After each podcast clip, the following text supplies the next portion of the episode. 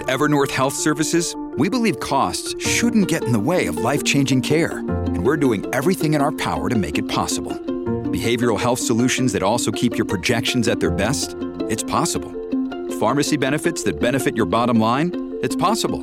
Complex specialty care that cares about your ROI? It's possible. Because we're already doing it. All while saving businesses billions. That's Wonder made possible. Learn more at evernorth.com/wonder.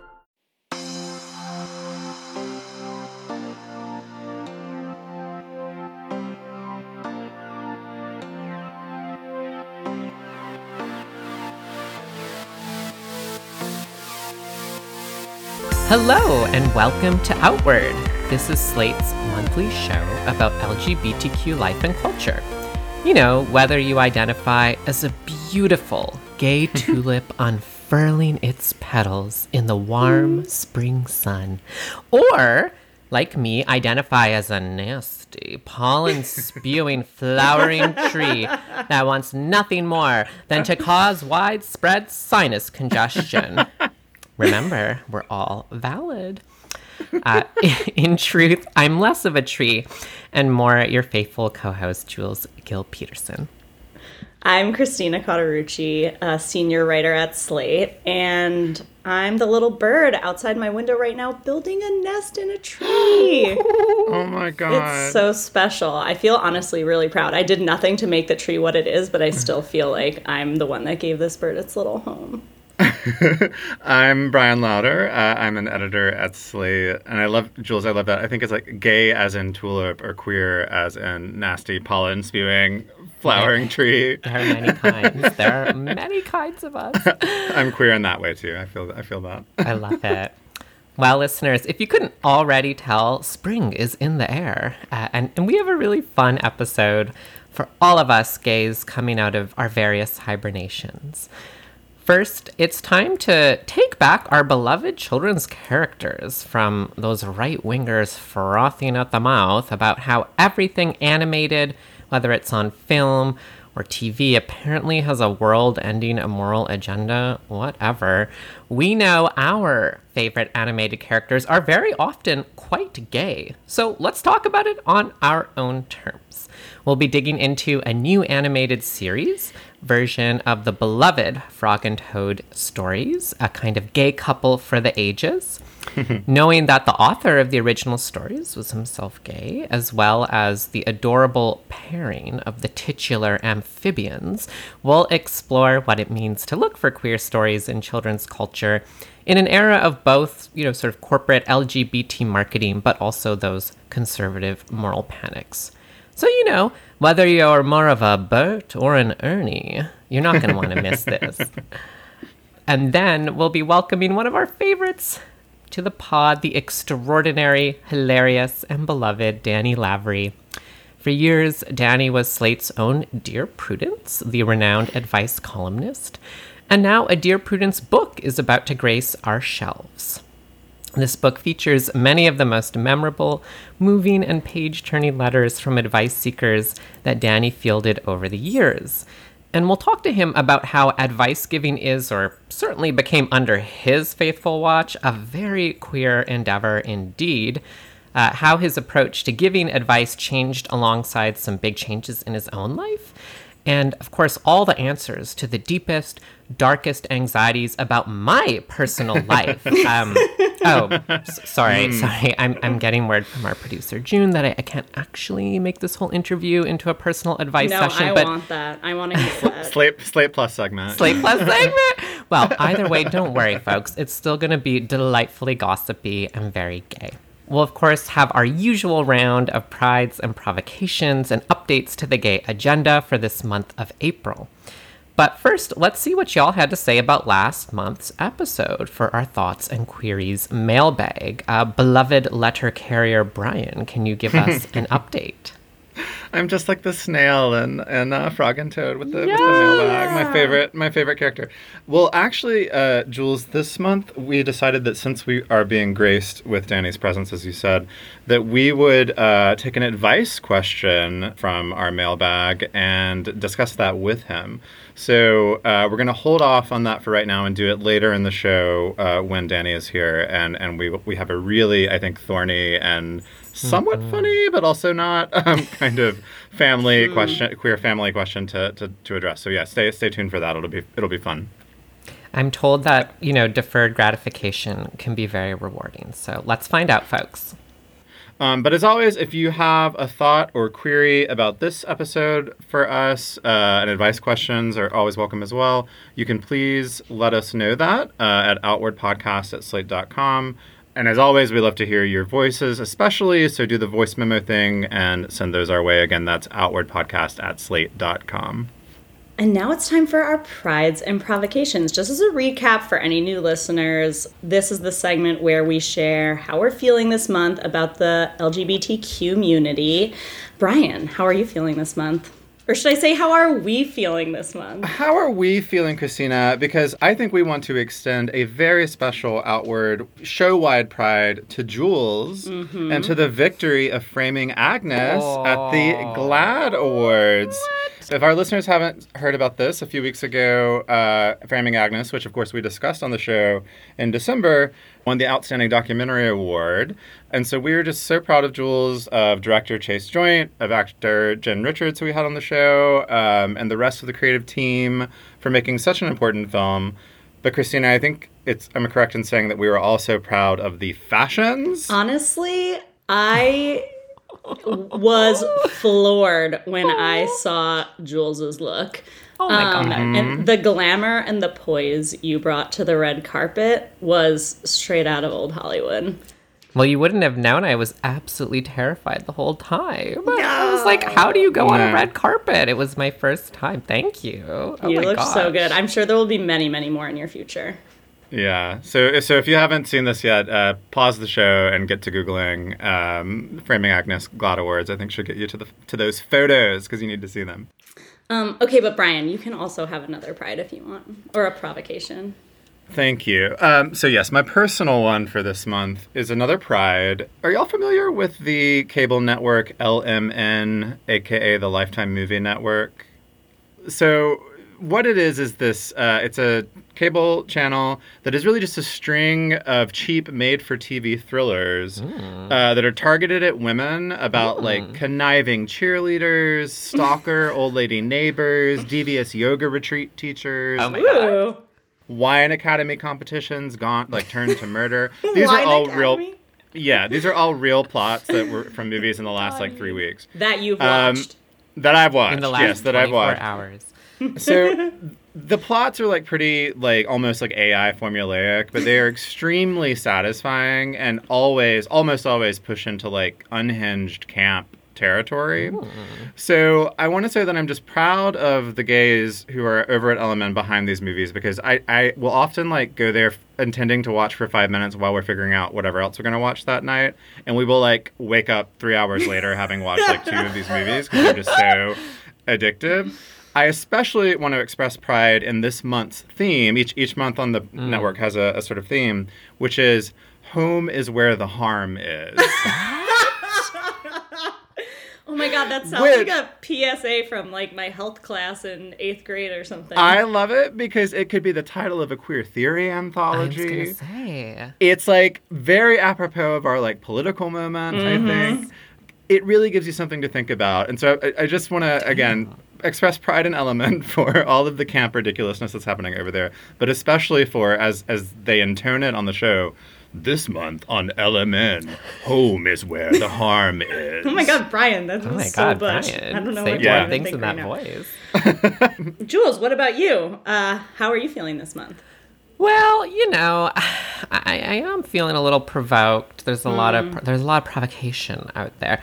I'll be brief, but mm, I am feeling provoked by the Biden administration uh, in their in their latest greatest entry in liberal compromise. Uh, this time, trans sports edition. So, some of y'all might have heard that or might have just observed this weird rollout of a Title IX policy. Of course, Title IX is the federal statute that prohibits discrimination, um, you know, on the basis of sex in higher education and sports and it's been sort of you know political football for years over um, trans people's participation in organized sports. And obviously you know we've seen just a record number of bills as we've talked about on the show you know banning uh, trans people particularly trans girls from playing in sports. And actually the supreme court just disallowed one of mm-hmm. these bills right from going into effect one in west virginia but somehow, inexplicably, seemingly the same day, great sense of timing, the Biden admin was like, hey, we've got our new Title IX policy for trans people. I just want to say, not a lawyer, but it's like very obvious that because Title IX prohibits discrimination on the basis of sex, like you cannot discriminate against trans people yeah, under Title that's IX. on the Guess basis what? of sex. We have it's sex. on the basis of sex. We all have yeah. sex, and not in the cool way. We all have sexes, right? So, yeah. so the Biden admin policy is just really bizarre. It's this super like compromise thing that it first says you cannot just target all trans people in your state, right, or in your local place or whatever, right? You can't just go after trans people and ban them, um, you know, from participating in sports. That's obviously sex discrimination. Okay, great, we agree. Uh, but, but, yeah, but, stop there. stop there, right? You could have just closed the mm-hmm. laptop right mm-hmm. there. But no, they went on and said, but you could design some sort of local criteria for sex evaluation that you could use to exclude some trans athletes just just not a blanket ban on all of them okay like i just want to say two things here's what's provoking me one i am a historian of the united states this is the most American pilled bullshit when they're like, mm. America's too big to have uniform yeah. laws because mm. you know how mm-hmm. it is. The way people do a thing in Missouri is not like how they do it in New York. And God forbid we protected from discrimination of both. I'm like, what local variations in sex are you referring to? I'm like, I'm sorry, do, are people's genitals very different in different regions of the country? Like, it's such an Good absurd point. Fetish for local democracy as a cover mm. for oppression. It's just like a tale as old as time. But second, like, what the fuck are you even talking about by doing these kinds of compromise things over and over, right? The Biden admin is always like, oh, I see our opponents are absolute authoritarian oppressors who are targeting a vulnerable minority. Let's just meet them halfway. That'll mm-hmm. really shut them up. Mm-hmm. So I'm just like, who came up with this nonsense? It's so embarrassing. It makes no sense empirically. It's bad as a matter of law. It's a very bad interpretation of Title IX, in my opinion. Don't understand what the point is. And I just want to say to the Biden administration please for God's sake, like talk to some real ass trans people for your policies. This is just embarrassing, and it's just a kind of like insult to injury thing in this moment. Yeah. Um, I just it makes yeah. me really sad, and and that's as someone who's absolutely not an organized sports girl. But you know what? I've had to become one because of transphobia. Yeah. So yeah. you know, That's I resent the biggest that injustice. Too. You know, how, yeah, how provocative, Christina. Tell me, tell me, you've got some pride after all that pride. I do have Woo. a pride. So as you guys may or may not know, I'm a New England gal. I'm from New Hampshire, mm-hmm. um, and I am proud of good old Somerville, Massachusetts. Yeah. Always on the cutting edge it recently became the first city in the US to pass non discrimination protections for people in poly relationships or other non traditional quote unquote family structures. It's interesting to me the way they landed on this. So they made family or relationship structure a protected class, just mm. like race or gender, that it's now illegal to discriminate on the basis of in employment, uh, in police interactions, and they're considering also applying it to housing. So hmm. Somerville is a Boston suburb. It's got about 80,000 people in it. And this is not the first time that they have passed an ordinance protecting polyamorous people and their families. So in 2020, the oh. city council passed an ordinance allowing more than two people to enter into a domestic partnership. Um, which means, for instance, like you can wow. visit each other in the hospital and whatever. Right. Um, right. But so interestingly, this came about during the pandemic because Somerville didn't have a domestic partnership law. Um, and mm-hmm. they were like, oh, you know, we're so concerned with COVID. We want people to be able to get on each other's health insurance and whatever. Let's make a domestic partnership ordinance. In the process of doing that, one of the city council members was like, wait, our initial language in this bill says a domestic partnership is an entity formed by two persons, which discriminates Hmm. against Somerville's polyfamilies. So they just rewrote it to say, like, an entity formed by multiple people or something like that. And just like that, polycules are a sanctioned relationship structure Totally. in Somerville law. So obviously, this only applies to a small number of people, even within Somerville they can't force like any large employer to extend health insurance to people's poly families. But city employees they can say like okay we hmm. have to be able to we have to you know recognize domestic partnerships just like any other relationship. Obviously this is not necessarily heralding the onset of a wave of like major american cities or states recognizing polycules as state sanctioned family structures. But it's a start. It will be very interesting to see how this plays out in Somerville. I know some other similar places like Berkeley and um, Cambridge, Mass, and Oakland are also starting to move on recognizing poly families. And it really does feel like, to me, a step towards seeing what it would be like to expand the promise of marriage equality into more Right. of a like queerer vision of self-determination in partnership and family structure that we would want for everyone.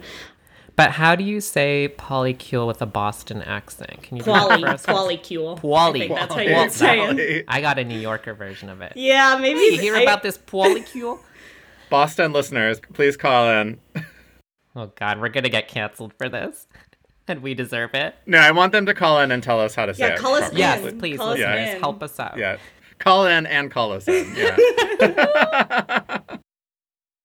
The longest field goal ever attempted is 76 yards. The longest field goal ever missed? Also 76 yards. Why bring this up? Because knowing your limits matters, both when you're kicking a field goal and when you gamble.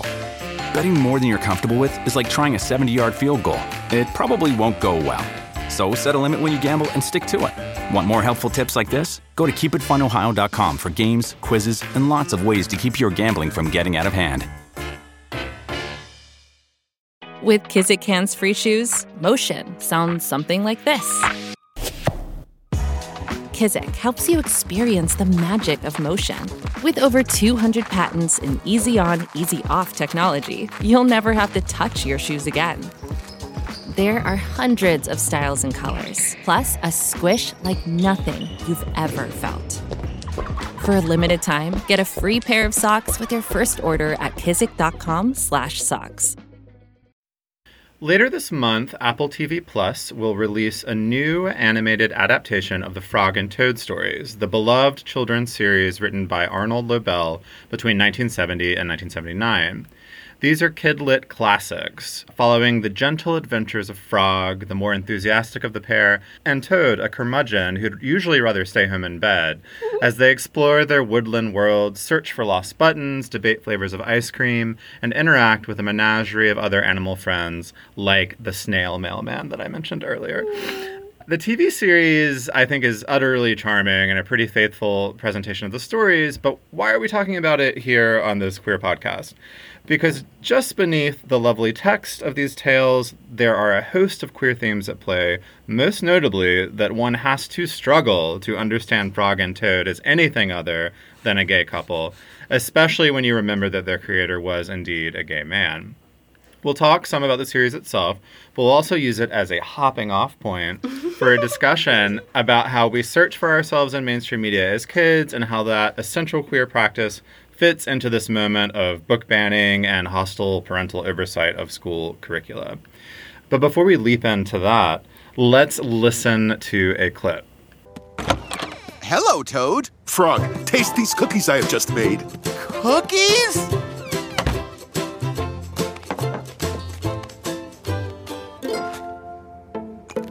Hmm. Are you going to? Ah.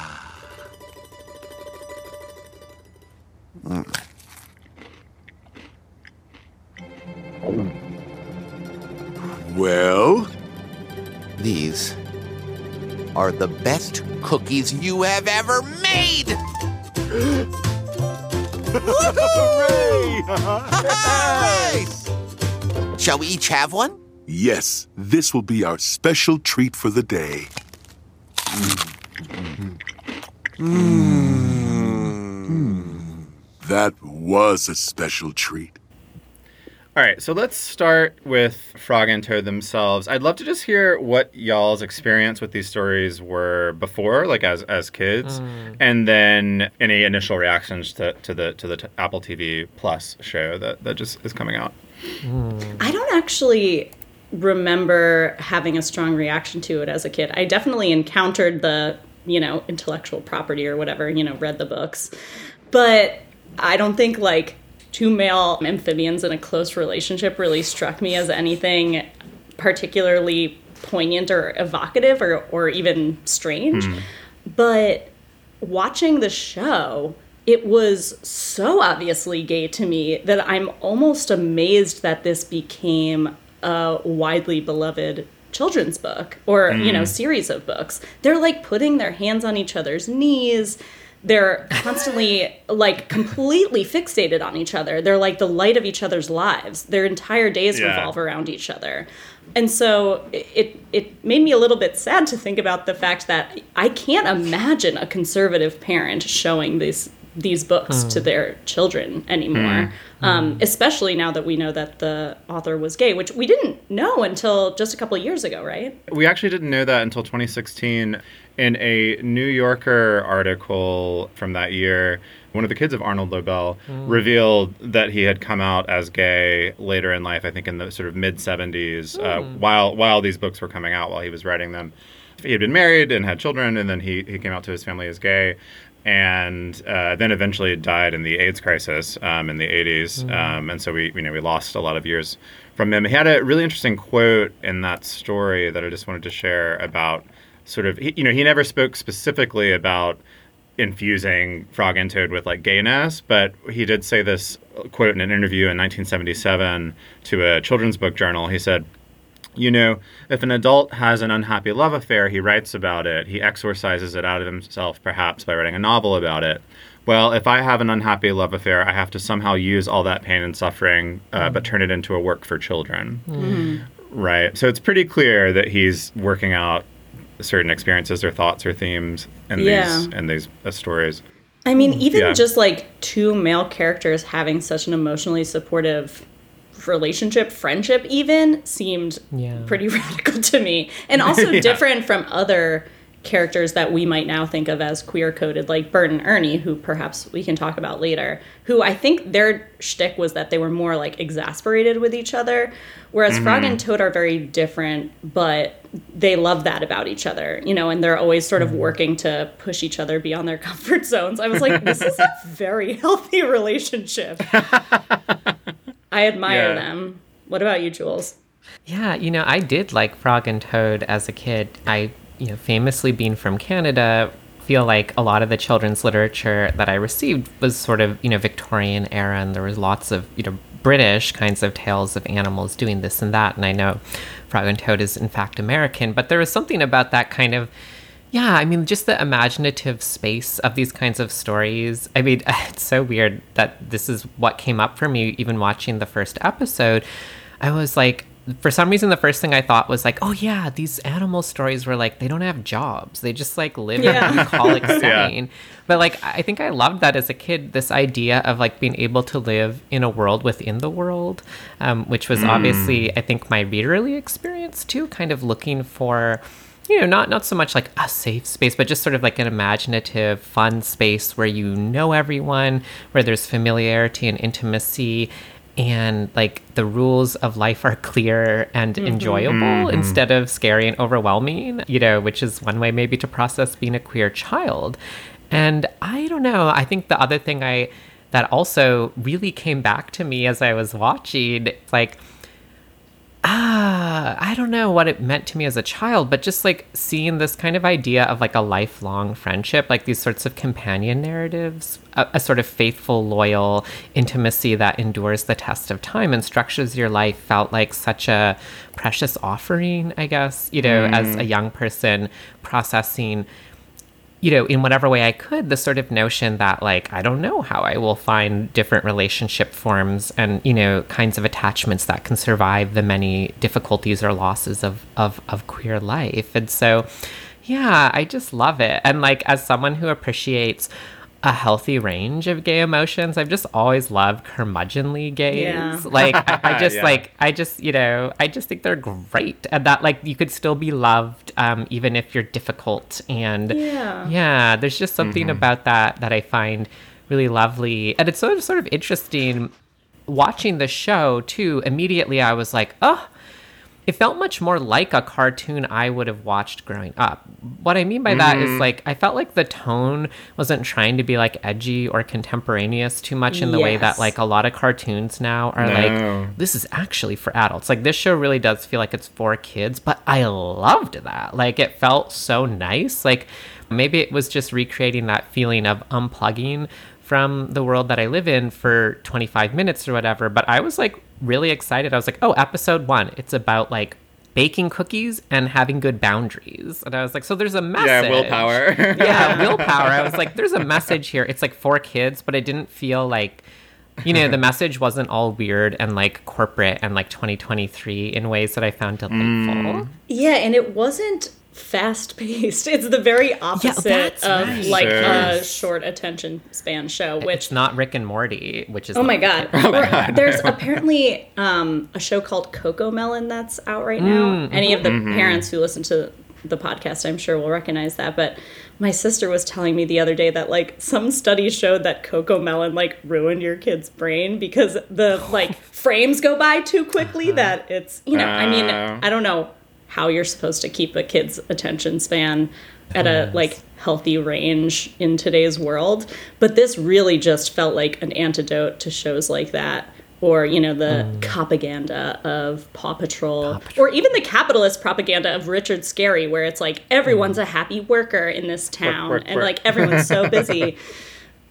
Bryan i mean as an adorbs little gay child growing up in rural South Carolina. I don't know. I have like a idea of you like sitting on the porch drinking your little sweet tea and Oh my god. Aw, reading Yeah, Frog and yeah. Toad. How did you absorb it? That portrait is entirely correct. Uh, I loved Frog and Toad. I, I you know, it's, I was thinking. I, I don't know if I clocked. Like I don't, I don't know if I had enough gay uh, awareness to like to clock it, but I know I remember thinking that it was like a very peaceful relationship that uh, that attracted me. Um, it's it's one of those I think early queer moments of recognition where it's not so much about like identity or even like the relationship, but more just that seems lovely. That thing that these two guys, these two male amphibians are doing together, and the sort of things they choose choose to do with their lives, the way that they care for each other in these different ways. Yeah, felt like alluring and like a and and like uh, peace, peaceful is the word that keeps coming back to mind. I don't know Uh, if if peaceful can be a place that you'd like to like find yourself one day, right? Now, what I find now, knowing that the author was gay, I cannot watch these new ones without seeing like serious like queer like doing like sophomore level college queer readings of them. Can I like lay a few of these? Oh on my you God, yes. I just- Please. Okay, so the one about the letters, um, where Toad has never gotten a letter, and so Frog goes and writes him a letter, and then it takes a while for the letter to come. Oh my god, like so much about gay liberation and like Mattachine Society versus gay liberation Oh, wow. Frog. Like you just Like- have to wait Go long enough and off. it'll. Yeah, Frog is like, it's coming. The letter's gonna come. You'll get the letter one day. And Toad's like, I'm never gonna get a letter. The letter's not coming Wow. Oh my gosh. Um, And then when he does get it, he says something very gay, which is like, beautiful envelope. What a nice weight. What a fine looking stamp. He loves stationery. for me. He he loves the letter. And then the other one that I like had to go write a term paper about was the lost button. So Toad loses a button, and they go hunting all around the forest to find the button and collect all of these other buttons um, of all different shapes and sizes and colors. And there's a quote where he says, Toad says, the whole world is covered with buttons and none of them are mine. And I'm just picturing like the queer denim jacket with like all of the like, you know, different pens that he would have seen in like the 70s. And been like, but do I fit into any of these? Um, me as like slightly apolitical and curmudgeonly gay. yeah, and maybe, and maybe you know, I think so much of it, to me anyway, it seems so clearly coming from this pre-Stonewall kind of closeted gay consciousness that is, of course, grappling with the changes that are happening in the '70s, obviously, but has a kind of older gay, like you meet folks, you're used to meet folks like this more often who just who had who grew up in a different mindset and have you know some some hope for for things but also some uh, resistance or fears. And and I feel like that really suffuses the stories. I don't know if that resonates with with y'all or not. Yeah. I mean, you have a really good quote in a blog post that you wrote about um, the author coming out as gay, or you know, the the posthumous revelation that he was gay in 2016. Because I had thought about Frog and Toad as like actually maybe it's kind of sad to think about this same gender pair living hmm. together as best friends, maybe being secret lovers, but like you know, having to like celebrate their own lives behind closed doors. But you wrote in 2016 Frog and Toad's companionship is a portrait of gay love that's reserved and slightly melancholy, but fiercely protective and devoted. It's a style you mm-hmm. often find in descriptions of gay relationships as they existed before liberation made visibility a community value. And I was like, oh yeah, that what we think of as like a very sad closeted life might not feel like that to everyone or might not Yeah. have felt like that as at the mm-hmm. time especially minus other examples of how life could be you know lived more hmm. openly i mean i feel like we've talked about this in the past too that sometimes visibility is a um, A burden. What I wanna say? imperative. Trap. yeah y- yes totally totally that it's you know Yeah. there's a, a downside to it too I used to teach a lot of children's literature, so I've been, you know, thinking back on on some of the different conversations I've had with students over the years because it was always interesting to me, you know, to talk to especially Gen Z, you know, college students who had grown up with more explicitly pro LGBT or pro- inclusive kinds of forms of representation, and to one sort of break down the idea that there was no queer content like prior to that era and talk about what was queer, but also to think about the different messages that come through because I mean maybe I am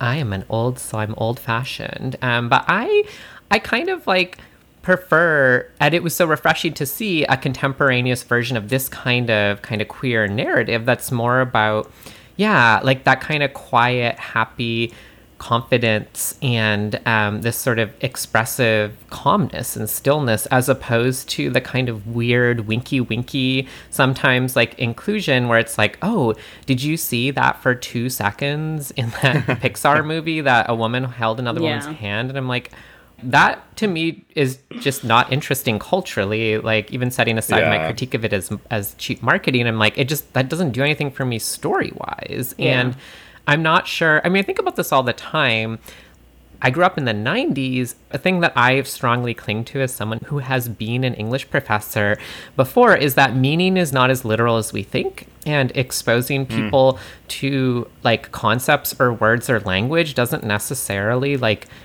do something philanthropic, right? And so I think back on my own childhood and it's like was very obvious to everyone that I was queer and probably also just like obviously a girl. And you know, there was maybe never a moment where anyone said that to me out loud or I never said it to myself. I don't really think I needed that. And I also don't think like a cartoon being like, here is a transgender child would have like done anything for me. It, I could have very well mm-hmm. consumed that and nothing would have happened. I certainly Yeah. consumed stories that weren't for kids, but consumed stories that explained that there were gay and trans people. It didn't mean anything to me as a kid. But these kinds of narratives provided me so much more in terms of like creating a lush kind of like aesthetic interiority and fantasy life that actually that. like was really meaningful and helped me feel resilient and special precisely by not having to name it and it's like that thing where i want to be like i don't literally identify with toad because that's like not my gender although i will say of course we know famously some frogs do change sex under the right right. circumstances. That's right. um so maybe toad could be a very beautiful toadass one day but like i don't need that literal identification to get something out of it. I didn't need that as a child and it's not what i feel attached to as an adult. And i just i don't know. I, I just really you know was thinking that that one thing that kind of annoys me about the sort of political fighting over all of this today is that you know, the right might get angry, however disingenuous they are. I'm like, I don't even care about that stuff. Like, stop pinning these weird representational moments on me and my people. Like, we're not really necessarily asking for that. And what's really interesting and queer, I think kind of more subversive, is this kind of storytelling, which also Yeah. seems rarer. I mean, I'm not here to yuck anyone's yum. I'm sure it's cool to grow up seeing like named gay or trans characters in kids' culture. I'm sure that's great. But like, I don't know, just give me a frog and a toad who don't wear shirts but do wear blazers. Um, and so, like, just are rocking a look. I mean, I think that's great. I do Yeah. think the point, what I see as the greater value of some of this children's media that does name, like, oh, this person has two moms or whatever, is so that when they go out in the world and meet people Yeah. who are queer or trans, they're not jerks or they're not Yeah. confused or whatever. They're like, oh, okay, that makes sense, whatever. Like, uh, just to sort of introduce them to the concept. I've also been thinking about the different ways that queer coded girls characters showed up because I think that the ones like I'm thinking of Harriet the Spy, even like Pippi Longstocking. Yeah. Uh-huh, It uh-huh, feels uh-huh. like it was more, you know, tomboys who hang out with the guys, or even like angsty loners. And it wasn't as much like two kind, gentle, like women living as one, you know, eh, who are like quote unquote platonic partners, but actually we know they're together. And I think it's because if you had two female frogs living, you know, as neighbors and and life partners and deeply caring for another, like that would not be nearly as subversive or suspect as two male frogs doing that because women are expected to be gentle and nurturing and create close emotional connections with their friends. So you'd be like, yeah, these Well, are two the whole best friends. of like the spinsters living. I mean, that's there's like a whole language. yeah, that, totally. Right? That- that Whereas yeah. when like two male characters are such close friends, it's like, whoa, that's interesting. That's Mm-hmm. like that creates a, a new type of story in my mind. Because these stories are not about sex, um, because obviously they're children's media, I think they can actually explore more of what being queer as an identity is Mm-hmm. um, outside of the like sexual and romantic part of it. Hmm. Almost more so than a lot of like contemporary depictions of queer adults. Totally. I'm glad that you both found you use, the word sort of subversive, or that this was maybe more powerful than some of these other modes of representation. Because I wrote down, a, a, I thought sort of a provocative question, but I actually don't think it's that provocative. Which is like, this is kind of indoctrination, right? Like, I, like yeah. watching this watching this show, I was like, wow. If I were a conservative parent, you know, who was was homophobic and transphobic, I would find this terrifying because Yeah, it really is it's very effective. Like Yes. it like really does show you like a beautiful vision of what you know. Even if you don't like, for you don't even have to assume that they're like together, you- Right. but just the way they relate is queer Hmm. in our broken masculinity world that we live in. And all you know, the the uh, the other characters that they interact with, many of them seem seem queer in different ways, and it's like, and everybody seems to be having a lovely time, and that's and that's what they're afraid of, right? That the Mm-hmm. Right. kids And that it's- the kids might see that, yeah. It's like also just the frog and toad being soft and vulnerable with one another. Right. And it's not like a frog eat frog situation. I, even that to me seems so Yeah. threatening to uh, everything these people hold dear, like all the book banning types. I don't think we can move on without talking about Bert and Ernie, particularly mm-hmm. because there was a moment in 2013 when the Supreme Court overturned DOMA in United States versus Windsor, and the New Yorker published a cover. right. Oh, this is so fucking Oh yeah. crazy. Oh yeah. Depicting Bert with his arm around Ernie on the sofa watching the Supreme Court on the television. June Thomas, our very own, wrote a blog post in Slate saying that this was an insulting way to commemorate this civil rights victory, in part because the creators of Bert and Ernie have emphasized many times that these characters do not exist beneath the waist. That's a direct quote. And marriage These are takes like place below the fake. waist. the- yeah, they're they're desexualized. Although you're right, sex can be a lot of things, Jules. True. And as June put it, Bert and Ernie clearly love each other. But does Hmm. Ernie suck Bert's cock? I don't think so. Asking the real iconic, question. iconic quote. and so I'm kind of like, uh, well, Yeah. yeah. it was a very desexualized way to celebrate queer marriage, but also it made me think about why do we think characters like this are gay, and maybe it's also because our society devalues platonic love such that we can't Hey. accept that two people who aren't romantic and sexually involved with one another could actually be the most important people in each other's lives. Yes. Oh, wow. So well said. I mean, I feel mm-hmm. like that's the mm-hmm. thing I've always thought about Bert and Ernie is that it's like more a portrayal of like being too neurotic to be successfully heterosexual, right? It's more like it's like these two guys who shouldn't really be roommates anymore. They drive each other crazy, and it's like this very like New York humor, right? It's mm-hmm, like you know mm-hmm. guys who've just been roommates since college, and like they'll never like they're not actually gay, but like they have this kind of relationship that is like supposed to be funny as in neurotic as in blocking their like proper heterosexuality which ew. Um so that like it is that we can't value that right? Like we don't have a cultural value system other than humor. Um and it is funny but like yeah i've never i don't remember ever watching bert and ernie as a kid and being like wow that's very appealing. I want to be like that. Like ew. And like to be perfectly honest, neither a Bert nor an Ernie are my type, anyways. Like IRL, mm. so I was just always like people like that. I do not find attractive, so they deserve each other. But that's the whole point, right? It's like it's not really. Yeah, I think there is this kind of like gay coding, right? That's just about homophobia on some level, and that seems to me hmm. quite a contrast with Frog and Toad, which I felt was much more celebratory. Yeah, utopian mm-hmm. even. Yeah, exactly. There's nothing utopian about having to pay rent in a rat infested New York apartment where you can't afford to live by yourself in a one bedroom. But they do take baths together, right? well, you know, because the water bill's expensive. The water's expensive. Yeah. The super won't fix the hot water tank. There's so many explanations for this, Christina.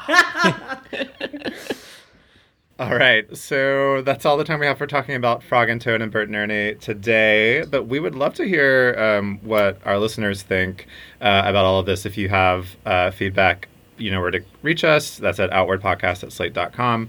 And just as a reminder, Frog and Toad premieres on Apple TV Plus on April 28th. I anticipate a big culture war blow up around it. So let's uh, check in next month and see if that, that's happened or not around this sweet little show. When you need mealtime inspiration, it's worth shopping Kroger, where you'll find over 30,000 mouthwatering choices that excite your inner foodie. And no matter what tasty choice you make, you'll enjoy our everyday low prices, plus extra ways to save, like digital coupons worth over $600 each week. You can also save up to $1 off per gallon at the pump with fuel points. More savings and more inspiring flavors make shopping Kroger worth it every time. Kroger, fresh for everyone. Fuel restrictions apply. Another day is here, and you're ready for it. What to wear? Check. Breakfast, lunch, and dinner? Check. Planning for what's next and how to save for it? That's where Bank of America can help. For your financial to-dos, Bank of America has experts ready to help get you closer to your goals. Get started at one of our local financial centers or 24-7 in our mobile banking app. Find a location near you at bankofamerica.com slash talk to us. What would you like the power to do? Mobile banking requires downloading the app and is only available for select devices. Message and data rates may apply. Bank of America and a member FDIC. From 2015 to 2021, Daniel M. Lavery inhabited the persona of Slate's Dear Prudence. Dear Prudence is the advice columnist introduced in 1997 who's shepherded Slate readers through all of life's upsets and quandaries neighborly disputes and weird behaving relatives, affairs and workplace conflicts, and webs of lies that are about to cave in. You've got your privacy invading parents, your exasperating kids, your romantic partner who refuses to provide toilet paper for his guests and insists that they all use the bidet, you know, that kind of thing. For more than five years, Danny considered hundreds of variations on these themes and gave readers one man's perspective on how they might pick their way through. So each generation's prudence, and there have been several of them, has brought their own sensibility to the project. Danny's era, in my opinion, was marked by humility, a broad sense of structural inequities, and maybe most importantly, the belief that personal autonomy is worth protecting at almost any cost, that there should be something very wrong going on to warrant meddling in or opining on someone else's life. And for reasons we'll get into, I'm sure, his time as Prudie was also distinguished by just a mountain of emails he received from people with questions related to their own trans and queer identities or an LGBT who had surfaced in some part of their life. In his new book, Dear Prudence Liberating Lessons from Slate.com's beloved advice column, Danny shares his thoughts on the purpose of the advice columnist, and he revisits some recurring themes that he draws out in dozens of reprinted letters and responses. It's a really rewarding read, even for people like me who read most of those letters when they were first printed. Uh, I found it really hard to put down. So I'm really thrilled that we have Daniel on the show this month to chit chat about it. Danny, welcome to Outward.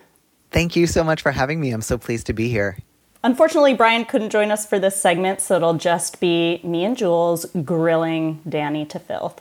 I'm wondering if you feel there's anything particularly queer about the advice columnist, the sort of mm. like put on authority of the persona, the gossip, the like gentle reading and scolding. Is there anything that screams queer to you about that role? I, I feel so lovingly shepherded by that question.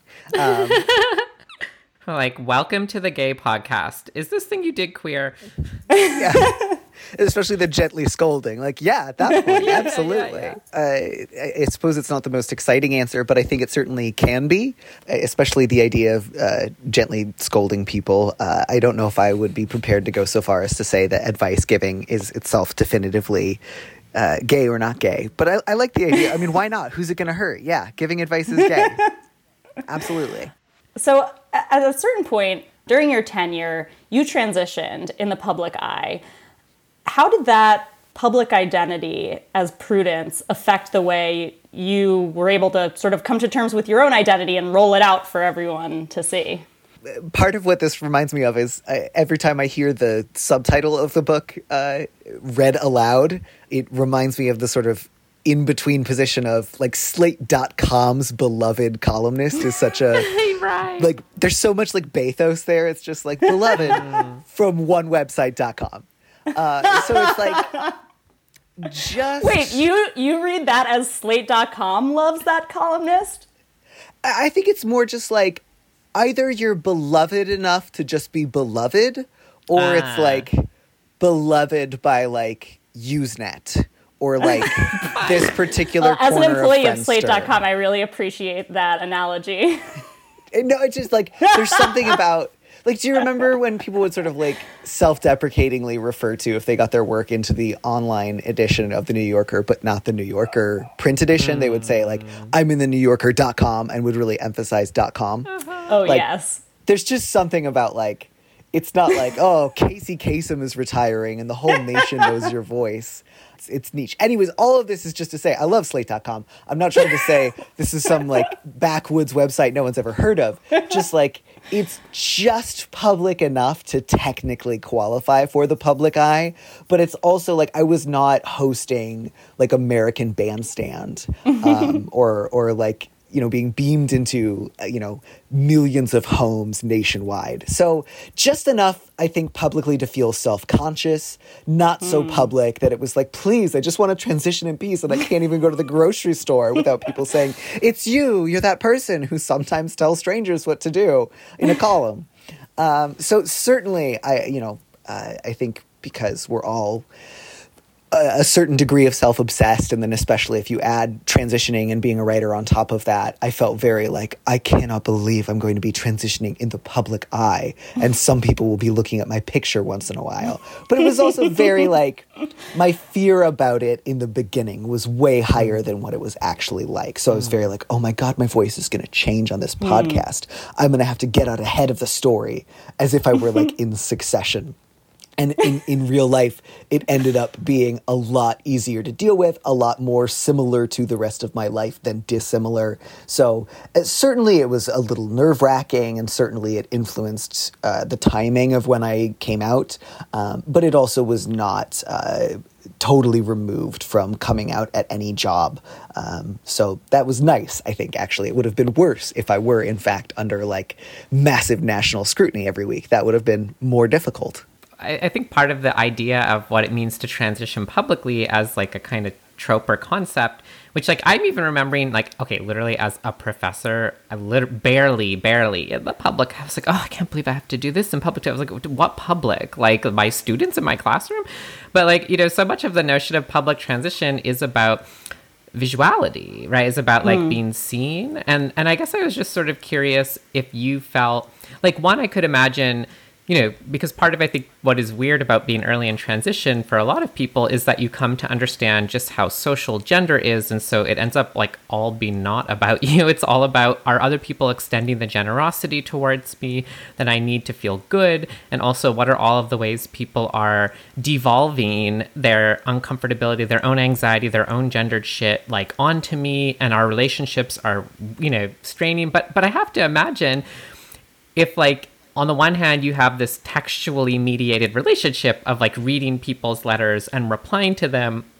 where you have time to craft a reply but also that's very intimate and very social. And, and i'm just mm. sort of curious like one way maybe to measure it is quantitative like do you feel like after you became you know the the the, the publicly trans you know Prudie did like you start getting a bunch of letters from trans people because that also feels like a tale as old as time. Public trans people just get letters from trans people being like i'm trans too help me. Um but like you know in this case technically that was part of what you were out there to do.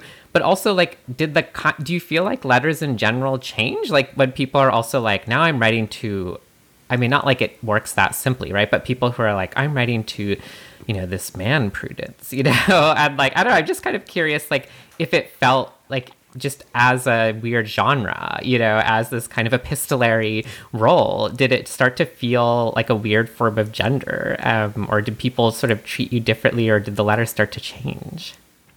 Yeah, I definitely noticed an uptick in letters from trans people. Also, a slight uptick uh, in letters from cis people uh, dealing with trans people in their lives, but that one was not as significant an uptick. I'd already been getting some, so it wasn't like night and day difference.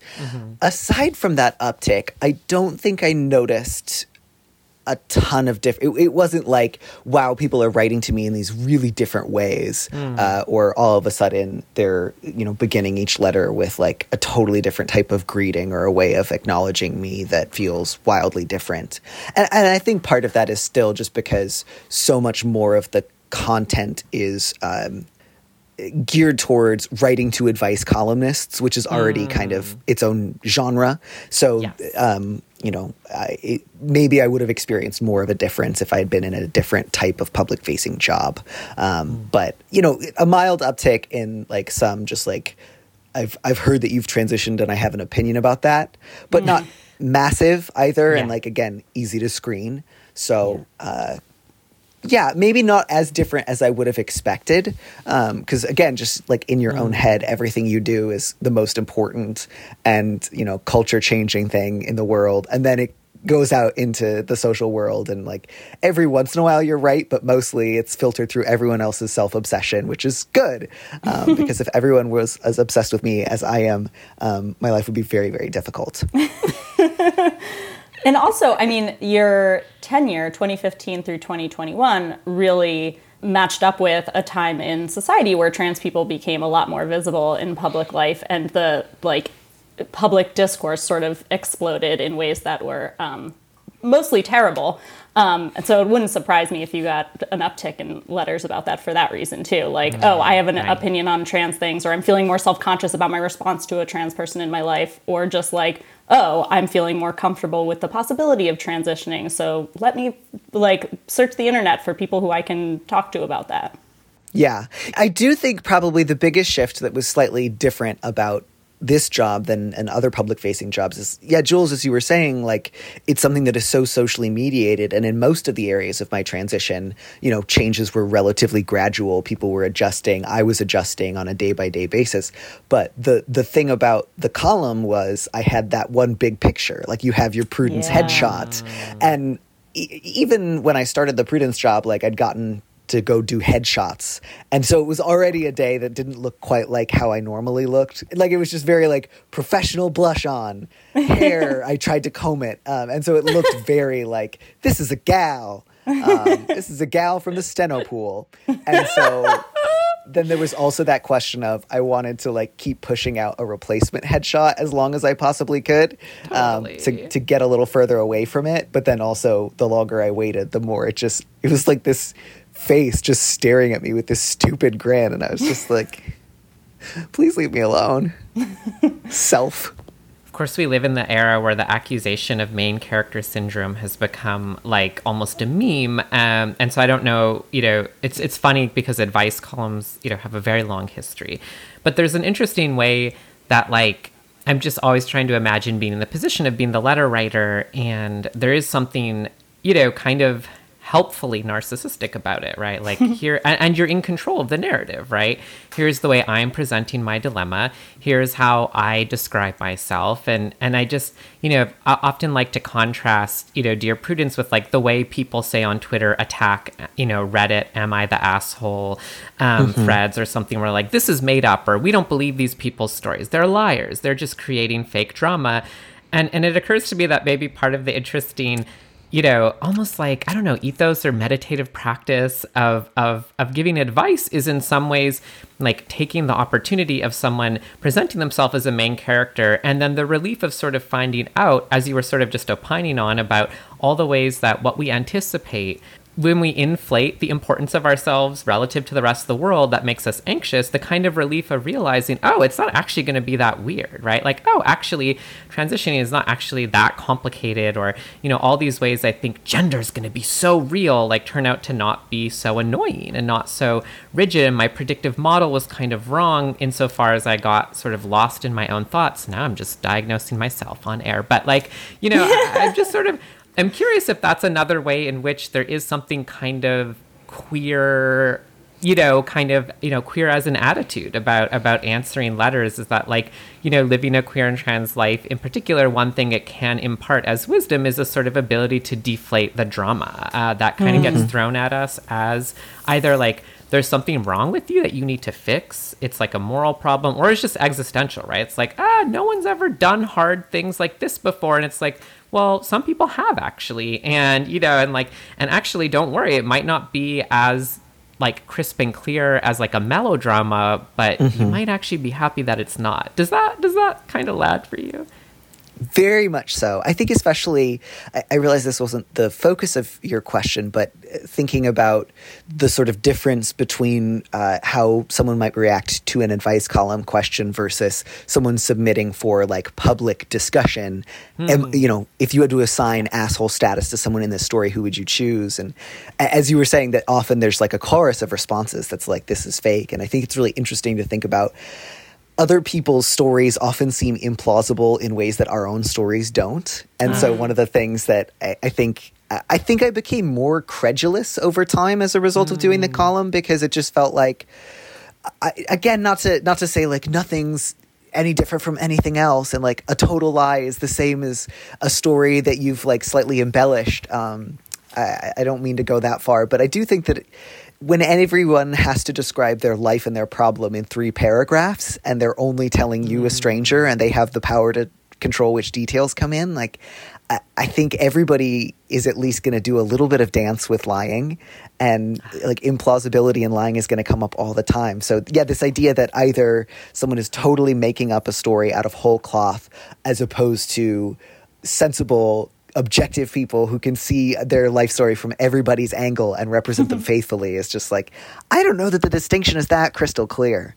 But uh, absolutely to your general question, I, I think that one of the things that can be really useful um, in, in, like queer and trans cultures is like leashing the power of the melodramatic figure in your own head. And so yes. I, I sometimes talk about how for a certain type of gay person, often one of the first ways your gayness sort of manifests itself in childhood is a sort of like commitment to acting like you're a celebrity. Like there was a degree to which, like way before it had any sort of like subject or target, my queerness showed up as like I was eight and kind of grandiose and like, don't you know who I am? And it's like. who are you? You're an eight year old. You're you're not anybody. Like, wh- and then also ways that like the straight family can be really like mm campy and over the top about your queerness and like this is a huge problem and we need to discuss it. And everyone's like grabbing the banister and like squeezing out unshed tears so their eyes are gleaming and it's like you're all being very dramatic about something you're not willing to name and that's confusing for me at 8 and again like if you're not careful that can take over and everyone gets mm-hmm. lost in the melodrama. But if you know how to turn it into a character if you know when to utilize it, when to restrain it, when to say, mm. like, this is here. This doesn't have to be the only aspect of the story, or or even just if almost every gay person has that little celebrity moment of "Don't you know who I am?" that defangs it a little bit. It makes it less. Uh, dangerously narcissistic and more narcissistic in a way that can enable us all to connect with one another and recognize mm. like all right if we've all got this little far side diva up in our head then uh, you know i'm not terminally unique uh, and i can share that uh, part of myself with others uh, without thinking she needs to be in charge. The sense of being terminally unique um, really resonates with me. It's gonna haunt me. yeah, I you know especially after uh, I went through my like estrangement with my family, I, I think mm-hmm. I got really caught up in a certain like narrative of self pity for a while, and mm. especially in like my own support circles was very like in the back of my head, like I don't think everybody here realizes, but like I've got a really bad dad. Mm. And then eventually kind of gently being able to be like, you know, I bet actually a lot of people can relate to that. Um, and not that you don't get to feel your own feelings or experience your own story or say like, yeah, what what you went through is difficult. It's just like you didn't invent that. Like you guys won't believe this, but my parents were religious and dangerous. And it's like, yeah, that's happened a lot. Mm. You did not invent that and it's a good thing that you are not terminally unique. Yeah. Like that's yeah. the thing. It's like the good news is this didn't just happen to you, as opposed to like, oh no, your special thing, you've lost it. I want to talk about one letter you include in the book, which is from a reader who identified as a recreational crossdresser and expressed a desire to transition, but felt ambivalent about what she called the LGBT agenda uh, and was concerned that you know LGBTs are pushing that agenda on children. She said she thought trans women should be barred from sports. What was it like for you to sort of confront that element of our you know so-called community, and and how did you approach it answering that letter? Uh, yeah, I do remember that one. I remember uh, wanting to approach it carefully because I felt like the thing that will be really easy in this letter is to get incredibly self-righteous mm-hmm. and to you know just go right to actually it's a really good idea to support your community to like a series of imaginary like cheers and finger snaps and just like and that's often a temptation for me and i think would be a temptation for any advice columnist because you're in a yeah. position of being asked for your opinion multiple times in a row and it's just difficult not to at a certain point think i must really be an expert in something um, mm. So I wanted to sort of like defang that because I also imagined that it was possible she was writing that in the sort of hope that I would re- react with some suspicion, some hostility, so she could feel yes. additionally misunderstood. Yes. Like, look at the welcome I've received from my own peoples. Mm. Um, and no wonder I need to think of myself as um, more unlike other trans people than like them. So mm. I, I think kind of a combination of as you had mentioned earlier, and the importance of autonomy, certainly I, I, really do feel this to be true, which is you don't need to feel solidarity with other trans people in order to transition. It might make some things more difficult. I certainly think it's a good thing to, uh, you know, look for uh, common experiences, things that you share, uh, foster solidarity, but you certainly don't have to. And if she wants to, uh, transition and also not like most other trans people, she should do that. You know, I think we can all think of a few people who have done it. Um, no need to name names, but it happens and it works and it's fine. Uh, but then just also like I think if you focus on reasons that you feel different from other trans people, you will always find them, and that will probably make you feel more alienated than you need to. again, not even like forget the differences, just like look for uh, things that you do have in common uh, rather than seek out evidence that you're better off or or have a better insight imagine that there might be something you could learn from other trans people in addition to things that you want other trans people to change their minds about.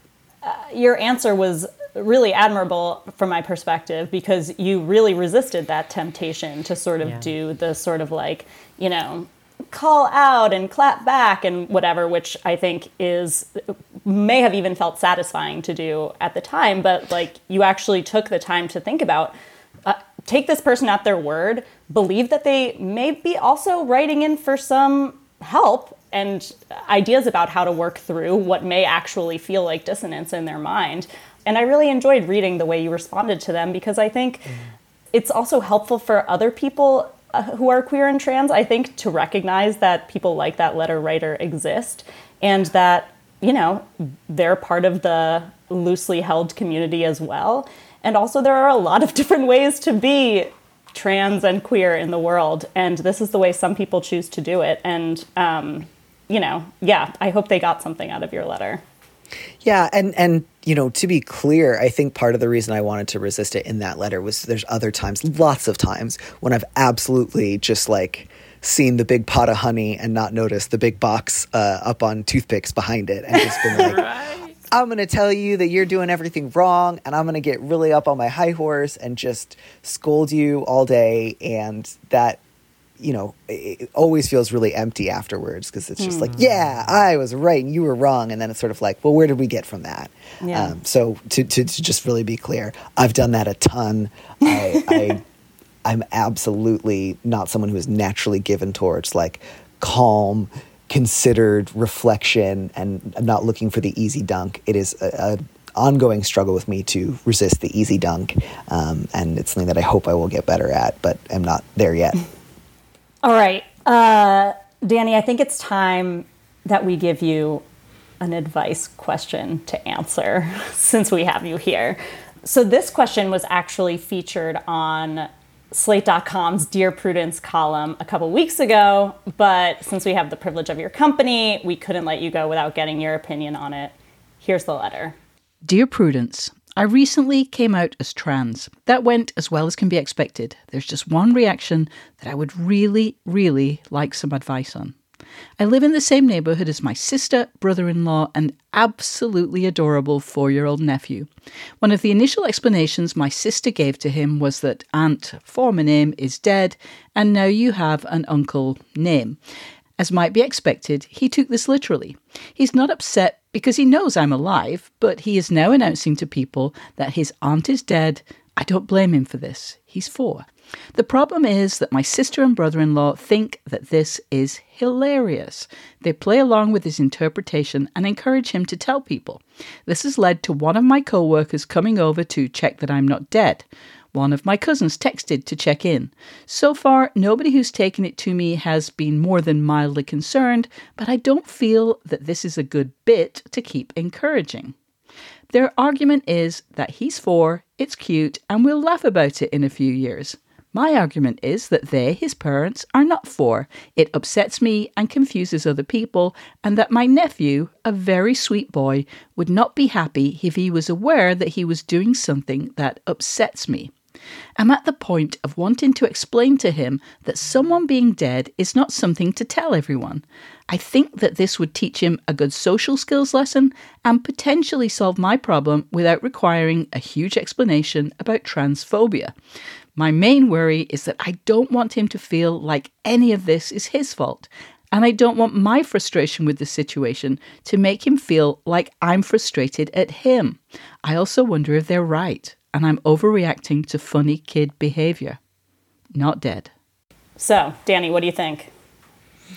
Oh, yeah, you know, I mean, uh, this is both very sweet and I totally understand why it's uh, not the ideal situation. Like, it's a little bit like when um, Principal Skinner and Homer name their barbershop quartet and they're like, what should we name ourselves? It should be something that's kind of funny at first, but gets less funny every time you hear it and they settle on the Be Sharps. and it's a little bit like this. Like, sure, that's like kind of cute in the context of everyone else is like taking the news well, as mm, opposed to mm-hmm. there are also adults saying, it feels like someone died. Yeah, yeah. Um, sorry, I put such a sarcastic little throb in my voice for that. And it's like, partly because I think that's a very weirdly manipulative way of putting it, but I also don't want to suggest that anyone who feels any type of way about a relative's transition is automatically insincere or has no right to express those feelings. So I, would like to decrease half of that sarcasm, but keep some of it in reserve. Um, and, and I thought Jenée's point about probably the best way to do this is to talk to the parents is a good one, if only because I think that's strategically sound because yeah. it, you know if you talk to your uh, nephew directly and then the parents get mad at you they're going to make things harder for you. So not in the sense of like it's it's not allowed to talk to your nephew and say like hey i'm not dead knock it off. Or like in a nicer way because a four year old doesn't really understand knock it off. Um, but it, it will be i think good to go through the parents for that. But yeah i share this like it's both true that four year olds are not amazing at uh, some concepts but also I, I do think that there are alternatives to somebody is dead somebody else is here and i suppose this is just i'm, hedging so many bets but i want to say both i think in the next couple of years you're going to be able to uh, add to uh, the four year old's conceptual understanding of transition. So it's not always going to be this like simplistic, someone's gone, someone's here. Um, but yeah, to just frame it to your uh, siblings as well as to the kid, like, well, I changed, but nobody died. And again, I think the kid kind of knows that. I don't think the kid literally thinks my aunt died and this uncle took over. Um, And if there's anything I know about kids, it's that once they see somebody laughing at something they said in like a oh that's so cute Yeah. way, they'll say it over and over and over again. So I wonder if part of the problem is that the sister and brother-in-law think it's very funny. And so every time the kid says it, the kid gets a reaction. And so even though the hmm. kid knows that, you know, his aunt didn't die and his uncle is now here, he's going to keep saying it because it's it's getting him positive attention. just like when I was seven and I found out that I could sing the theme to Gilligan's Island in the style of Elvis, and all the adults in my life thought that was really funny. And so I would do it all the time. Exactly like that. Right. And the kid might also just be picking up on the parents their their anxiety, right? Their Mhm. unresolved anxiety about this person's gender and is like, well, that's weird. Parents are not handling this well. Here's a line that gets a reaction. Like, you know, I mean, it's just such a again, it's like these one of these perfect situations about just the sheer sociality of it all and the way that like, you know, that's like adults handle things one way, kids handle them another, but a narrative about these weird narratives we bring in these like allegories to explain things in life instead of confronting them head on and just being realistic thinking that you know so often it's about protecting a kid from something they can't understand. It's like no i'm pretty sure what would be hard to understand is if someone came to me and said like this person is dead and but also is another person that seems very confusing. Like no I, i'm very judgmental. Clearly i'm not good at giving advice but i'm just like yeah i think these these narratives get in the way right? They're a way to avoid difficult feelings but sometimes like biting the bullet or ripping off that band-aid it's like it's not actually that complicated. It's like Mhm. you Yeah. know, uncle hey we already got the word. That's easy Mm-hmm. Yeah. And so I think I was wondering, you know, again, this could be way off, but one of the things that I was sort of curious about was if the letter writer has a family where there's often some like ribbing that goes on, if part of mm. why the sister and brother in law have been encouraging it is like they feel like things are generally going well. And they might not even be conscious of this, but like now that you're transitioning, we're a little worried because it seems like sometimes trans people are really sensitive and Oh, really interesting. killjoys. Mm. And so if there's like a kind of fun little running family joke and and you know, if we feel like the kid does get it, like there's that line about, you know, he's not upset, he knows I'm alive. So it's possible that the parents are kind of thinking like this is a a test balloon. And if you can take Mm. this joke, then we're going to feel more comfortable and at ease. And so that's not to say then that that's good and you need to play along with it so much as just that might be a potential element that's going on here.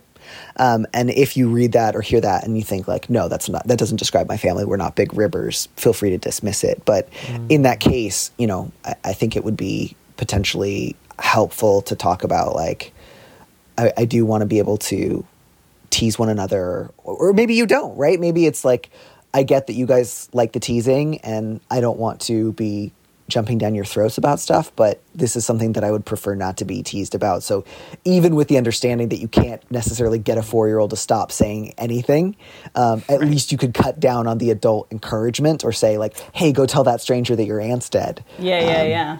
Continue to make fun of me for my like weird looking pinky toe and not about my transition. And that's what's so hard, right? Like it's often the things we don't realize that we're really sensitive about being teased about. Eh, They're not the things that we want. Like sometimes there's things I want to be lighthearted about, and if someone makes a joke that I know is lighthearted and meant warmly, and I'm just having a rough time with that particular aspect of myself, I can't get there. I just go straight to, and you're killing me. Um, but not because i'm that- already dead yeah, there's that gay narcissism and melodrama again.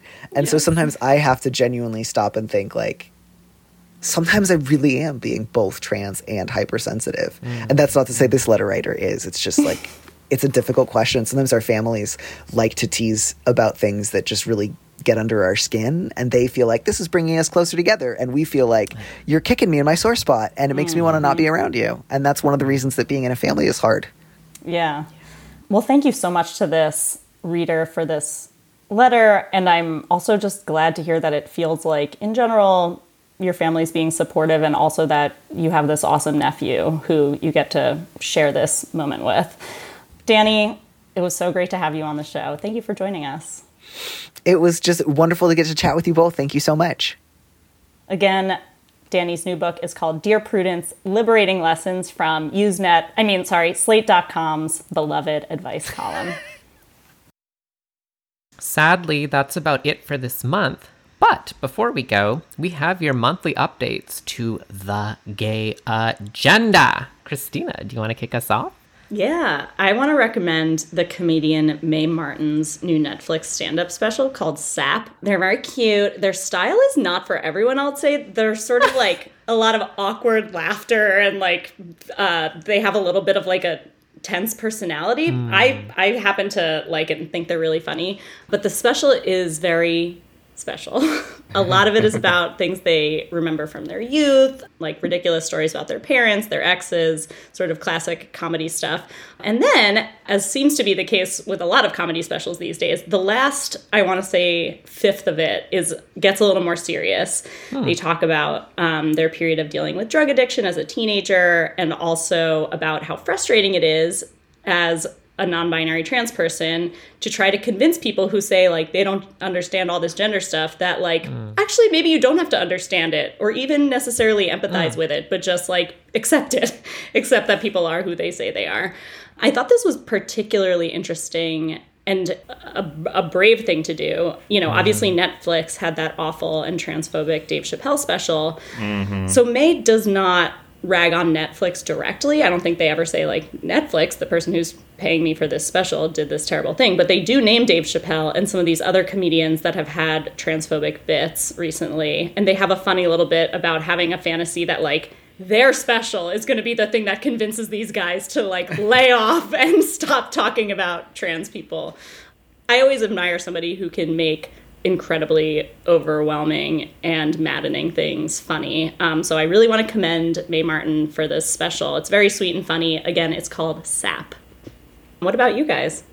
I have a kind of less fun one, but but an important one. You know, I, I want to recommend an article that will give some context to the name on everyone's lips this these days, Comstock. Uh, you might have heard this old 19th century law, the Comstock Act of 1873, which is coming up because of the absolute bonkers attempt by a federal judge in Texas to single handedly um, force the FDA to remove approval for mifepristone, um, you know, a pill that, that helps both with miscarriage and abortion through medication means. That was approved over 20 years ago and now is the subject of a very complicated legal kangaroo court kind of situation that's probably going to go all the way to the Supreme Court. I'm a historian. I've had to think about Mr. Comstock, the prince of 19th century pornography himself, who single handedly appointed himself the role of national obscenity czar.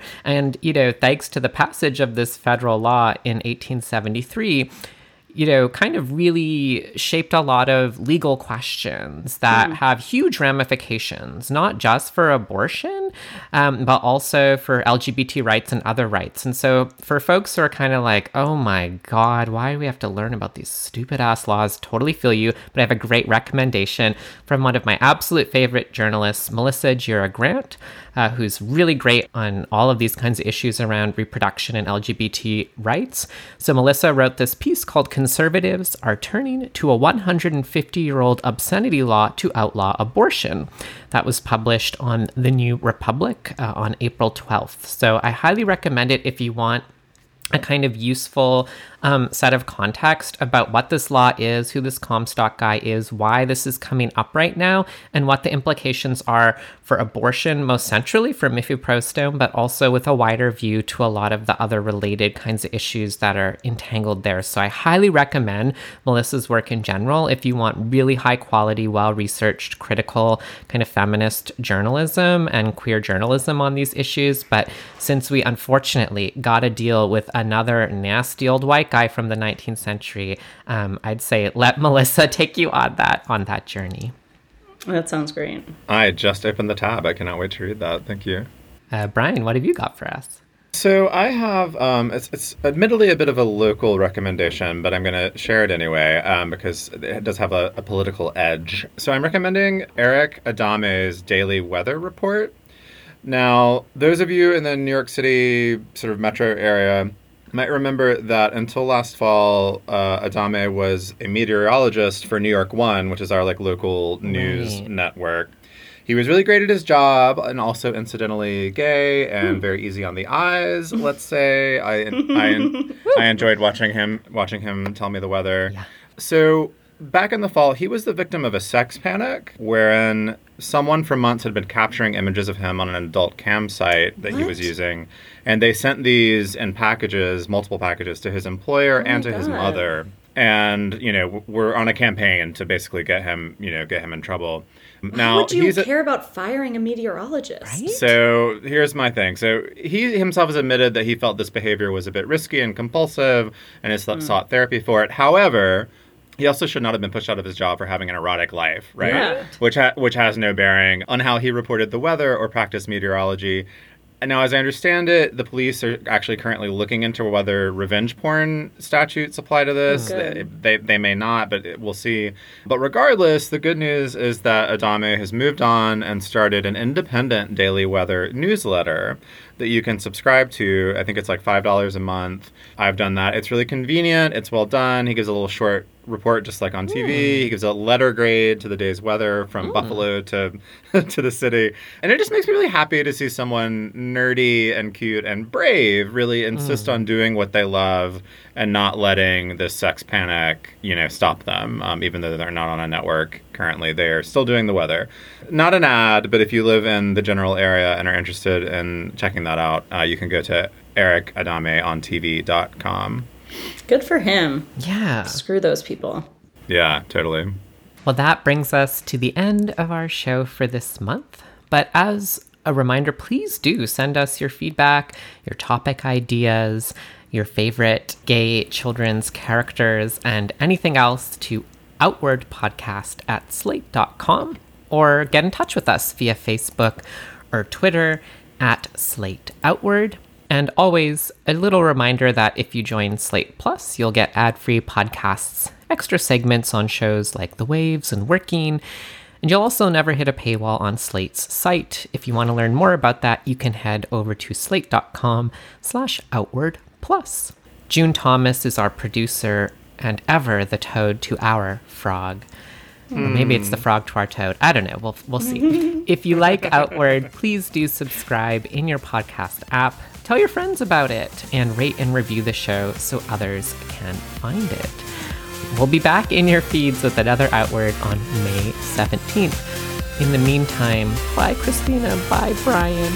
Bye. Bye. Take your allergy Take pills. Care, everybody.